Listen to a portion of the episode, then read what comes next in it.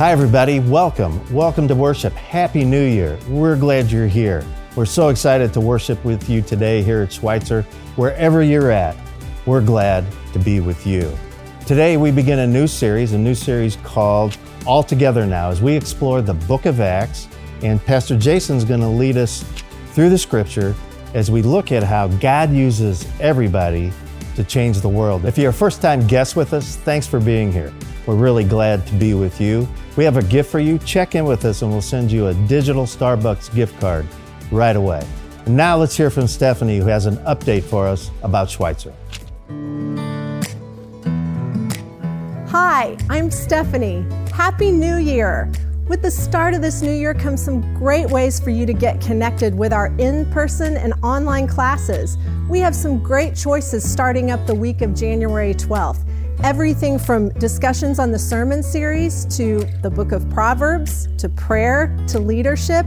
You can find out more and sign up at sumc.co/classes.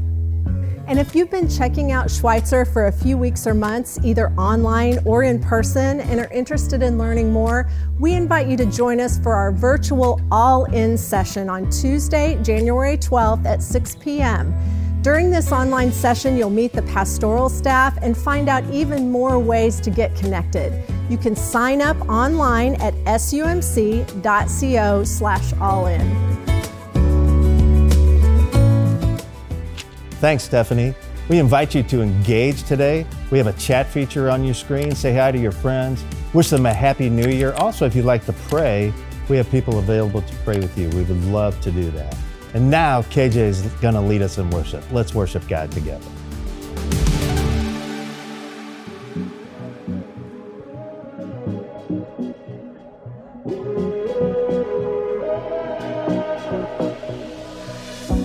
When night has fallen, when fear is calm, still you're calling me.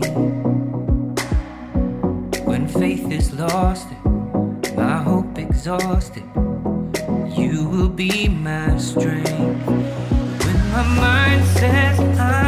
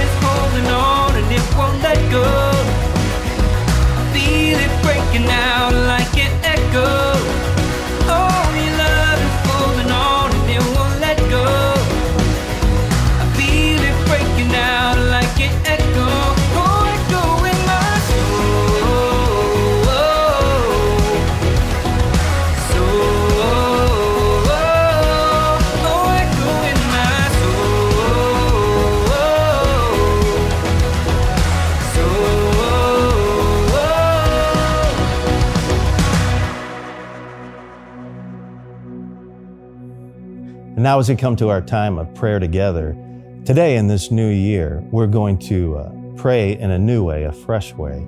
We're going to pray together the Wesleyan Covenant Prayer. And it's a prayer that allows us, uh, gives us the words to recommit to God our lives to live in the way of Jesus.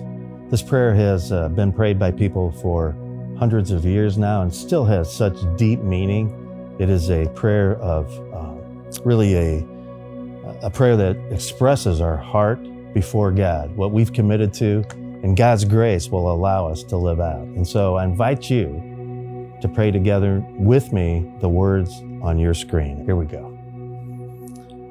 I am no longer my own, but thine. Put me to what you wilt, rank me with whom you wilt. Put me to doing, put me to suffering. Let me be employed by thee or laid aside for thee, exalted for thee are brought low for thee. Let me be full, let me be empty. Let me have all things, and let me have nothing. I freely and heartily yield, yield all things to thy pleasure and disposal. And now, O glorious and blessed God, Father, Son, and Holy Spirit, thou art mine, and I am thine. So be it. And the covenant which I have made on earth, let it be ratified in heaven. Amen. And now I invite us into a time of silence so that we can reflect on these words that we've uh, expressed to God. So let's uh, let's just reflect.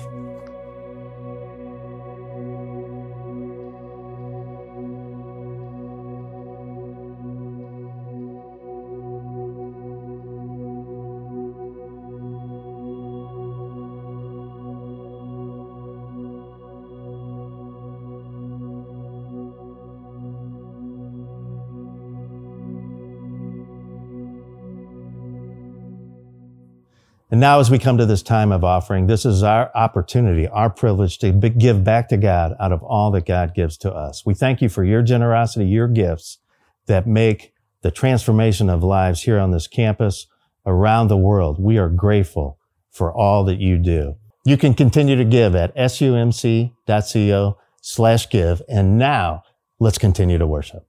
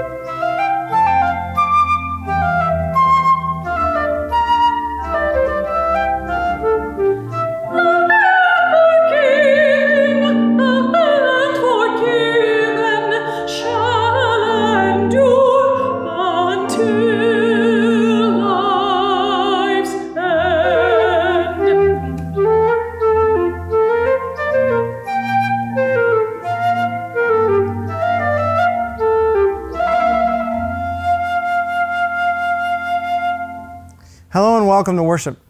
I'm Pastor Jason, and I'm so glad that you've joined us in worship today on the first Sunday of a new year.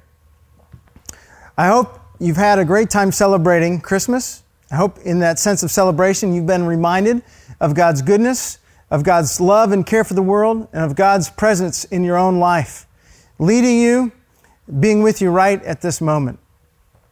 As we turn the corner from Christmas and think about going into a new year, we're also going to be in embarking upon a new journey as we take up the book of Acts and we enter into a new sermon series called All Together Now.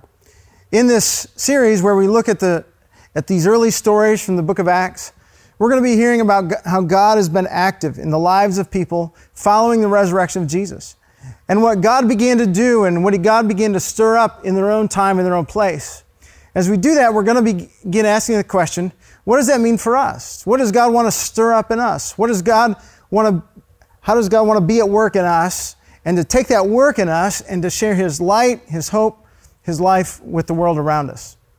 Really, throughout these stories, there is a, a call for each and every one of us. There's this picture that all of us can be involved in what God is up to.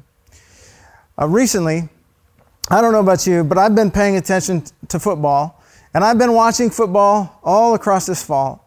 And PepsiCo has created an ad that's caught my attention. It's, crea- it's caught my attention because, in some ways, they're saying that all of us are in this space. Let's take a look at this ad that's caught my attention. Football was a passion that turned into an obsession until one day I became an optometrist that watches a lot of football. Pepsi, made for football. Watch it. Pepsi, made for watching football.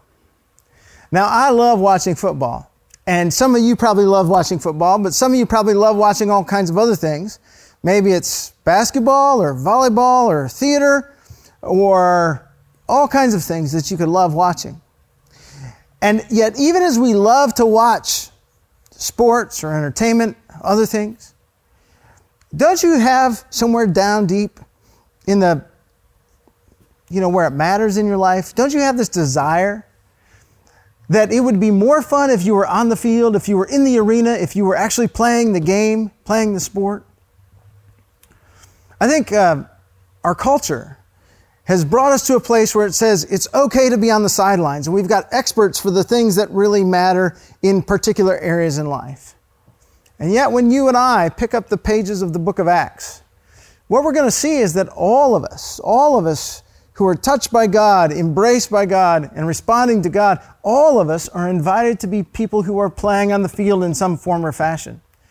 And there's a way that God wants to, to curate us, to cultivate us, to grow us to bring us into his work. And so we're going to be taking a look at these early pages of the book of Acts. And as we hear these stories, the story the question that's coming to us is this.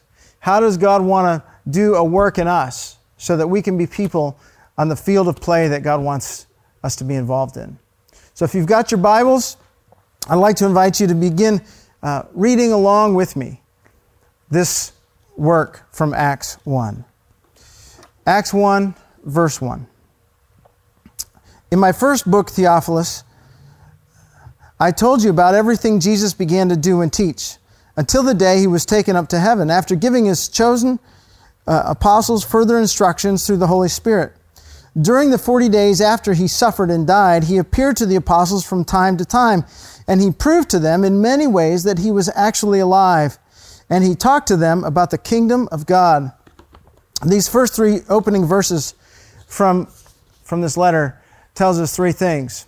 First one is that there's a person who's writing this story down, and the person who's writing it is, is Luke, the person who wrote the, the gospel under, under that name. And Luke is somebody who's traveled and he's heard the stories of Jesus, and he wrote those stories down. And then the, the length of that story gets to a place where he has to do a volume two. Both of those stories are about what God is up to in His world. And this is the second volume of that story. And the point of, of hinging between stories is around Jesus' resurrection and the days that happen after that. Luke tells us who he's writing to. He's writing to somebody by the name of Theophilus. And Theophilus is a Greek follower of Jesus. he's had the he's heard about the resurrection. He's had the power of God at work in his life, and he, like a lot of other people, are saying, We want to know more. There's more to growing in the faith for Theophilus and for all of us. And so Theophilus is hungry. And so when we come to Scripture, we should be people who are hungry to know more of what God has been up to so we can imagine what God wants to do in our present day. And then Luke tells us what Jesus did in those 40 days after his resurrection has been part of the church's ministry to one another ever since. It's a time when we gather, when we tune in, when we have the manifestation of Jesus among us. In those days, Jesus showed up and he showed himself. He showed, uh, he showed his hands and his side. He, he showed that he could eat. He showed what the resurrected body was like. When we gather, we're reminded of God's activity in the world and of God's activity in our own lives.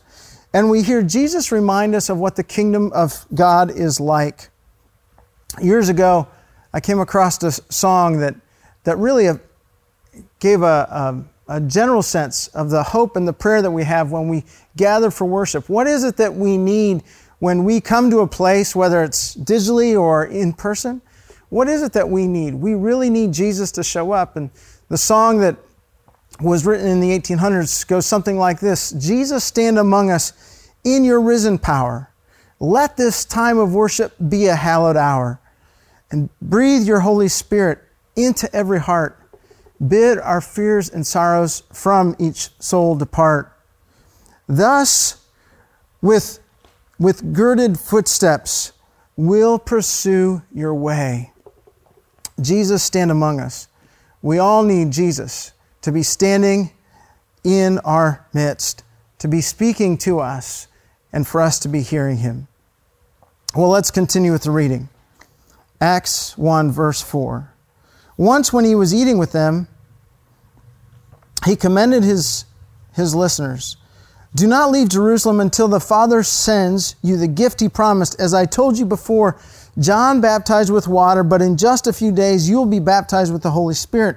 So when the apostles were with Jesus, they kept asking him, Lord, has the time come for you to free Israel and restore our kingdom? Jesus replied, The Father alone has the authority to set those dates and times, and they're not for you to know. But you will receive power when the Holy Spirit comes upon you, and you'll be my witnesses, telling people about me everywhere in Jerusalem, throughout Judea, in Samaria, and to the ends of the earth. After saying this, he was taken up in a cloud, and while they were watching, they could no longer see him. And as they strained to see him rising into heaven, two white robed men suddenly stood among them. Men of Galilee, they said, why are you standing here staring into heaven? Jesus has been taken from you into heaven, and someday he will return from heaven in the same way you saw him go.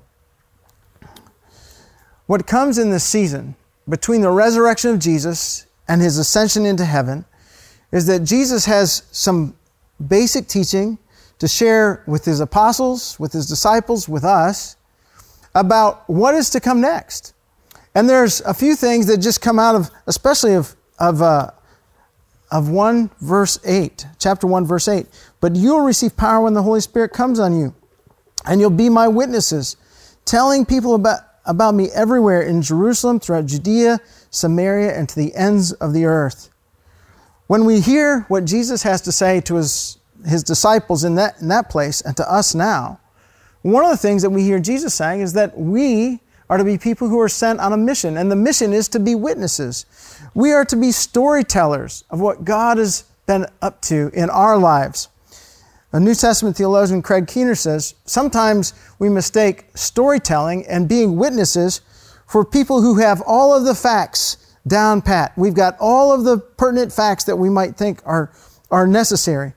But he says what we really need is we really need to have the work of God's story present in our own lives. And we need to be able to tell that. Also in Luke's gospel, Luke tells a story about when Jesus came to a man who was possessed by demons. And Jesus cast the demons out into a herd of pigs.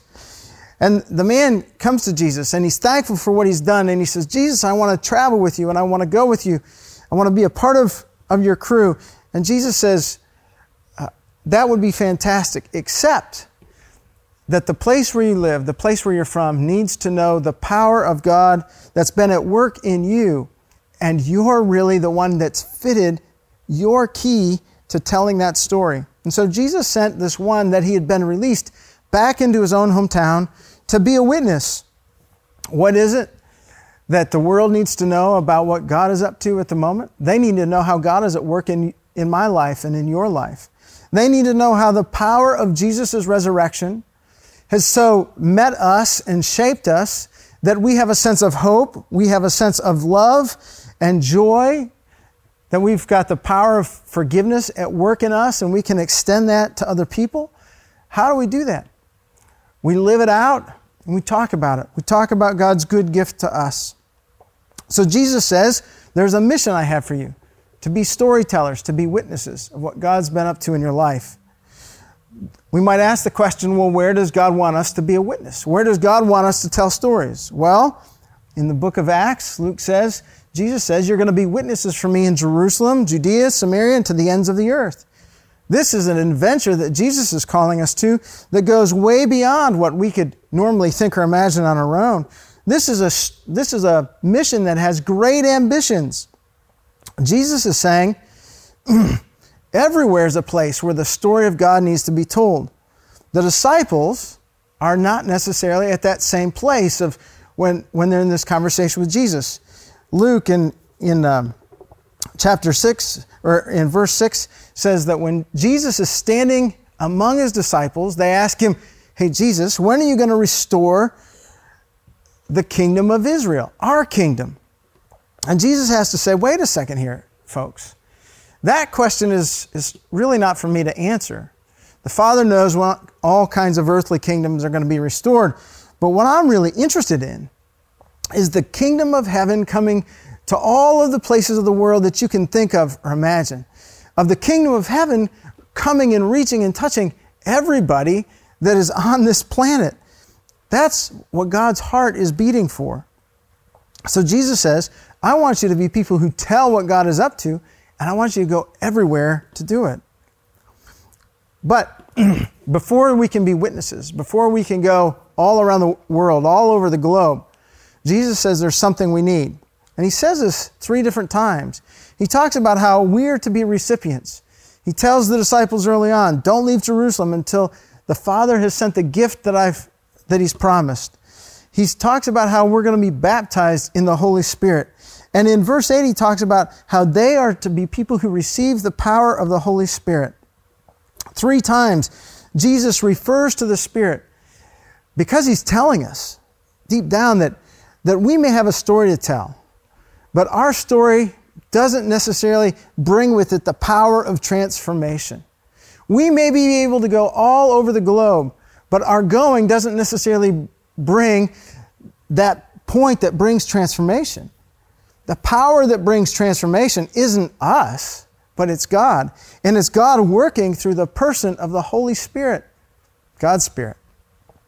So Jesus says, You have a mission. It's a mission that we all can play in.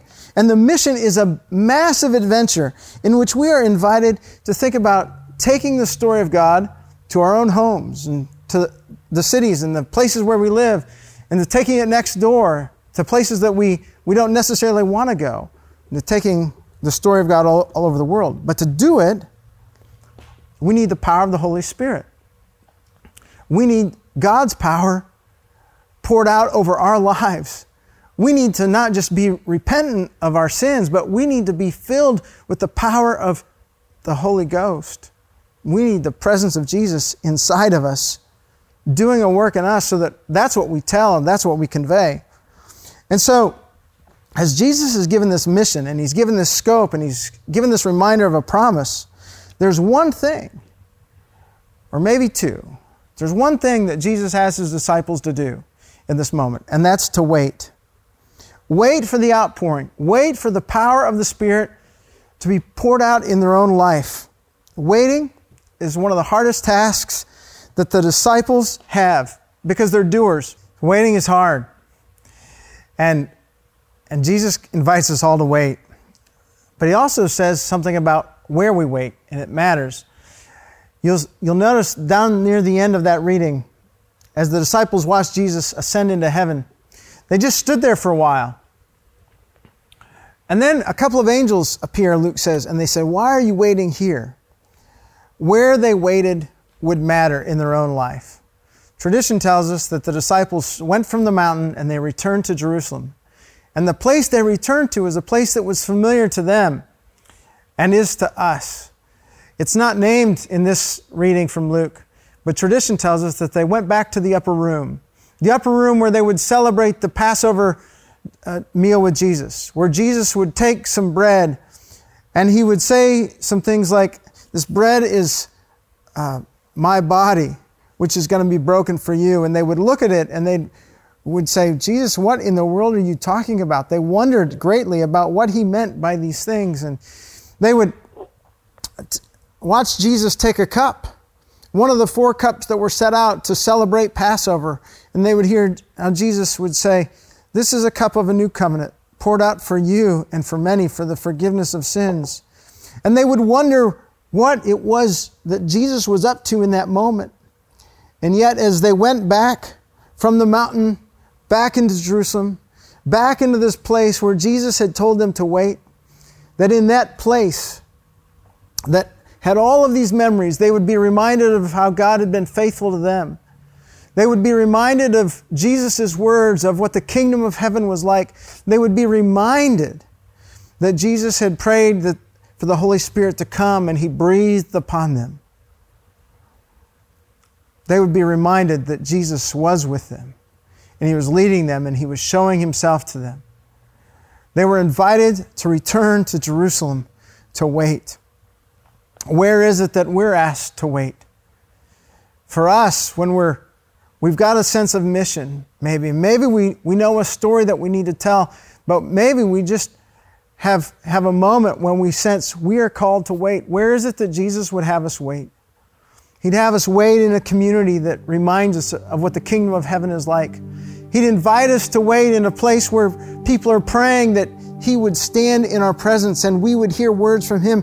He, he would invite us to wait at places where the Holy Spirit is poured out, that we might drink and, and be covered with the Holy Spirit, so that we might walk in the ways of God, with the power of God, with the presence of God inside of us. So Jesus gives his disciples and he gives us a glimpse that all of us can be a part of what he wants to do in the world, that all of us are invited to be a part of his playing field. We're, we do not have to just watch from the outside. But all of us, whether we have faith or we want to have faith or we know we need faith, all of us can be a part of what God is up to that the Spirit that was outpoured upon his, his disciples is something that can be outpoured upon our own lives. And waiting is an invitation that comes to us from Christ. And he says, as you come to a table where there's bread that's been broken and that's been blessed, you're reminded of how God's been at work in our world and in us. And when there's a cup that re- speaks to us of a new covenant, we're reminded that we have a story of a good and beautiful and true God who's called us to walk in faithfulness with Him for each and every one of us to respond in faith. So, today, if you've got the elements of communion, if you've got the bread and the cup, I'd like to lead us in a brief moment of prayer as we invite the Holy Spirit to come and make these gifts be reminders to us of what God is up to in our lives. Jesus and Holy Spirit, as we're gathered in this place, would you take the elements that have been placed before us the bread, the broken bread. Would you remind us of what you've done to save us? And Holy Spirit, would you be poured out upon the bread that it may be for us the body of Christ who redeems this world, and that the body of Christ might nourish us.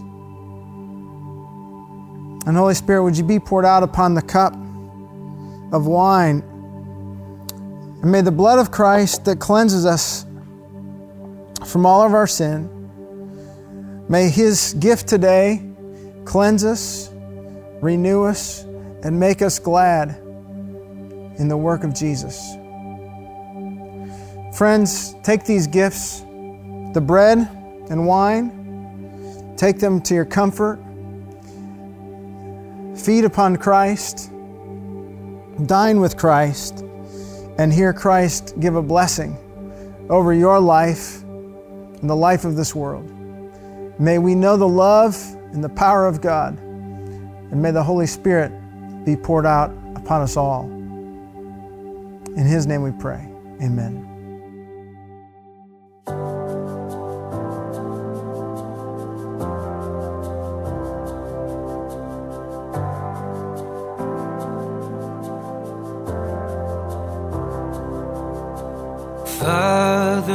Kindness, you have poured out grace.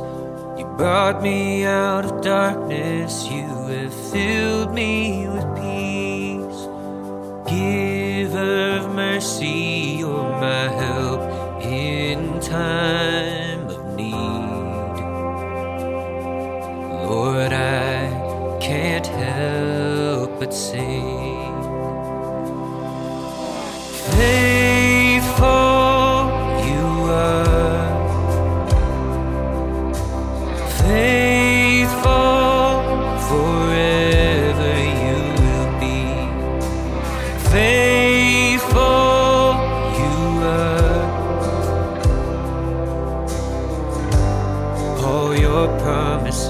promises are yes and amen.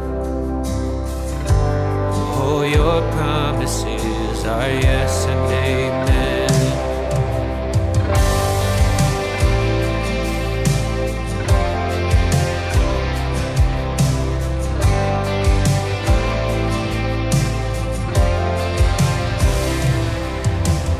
Beautiful Savior,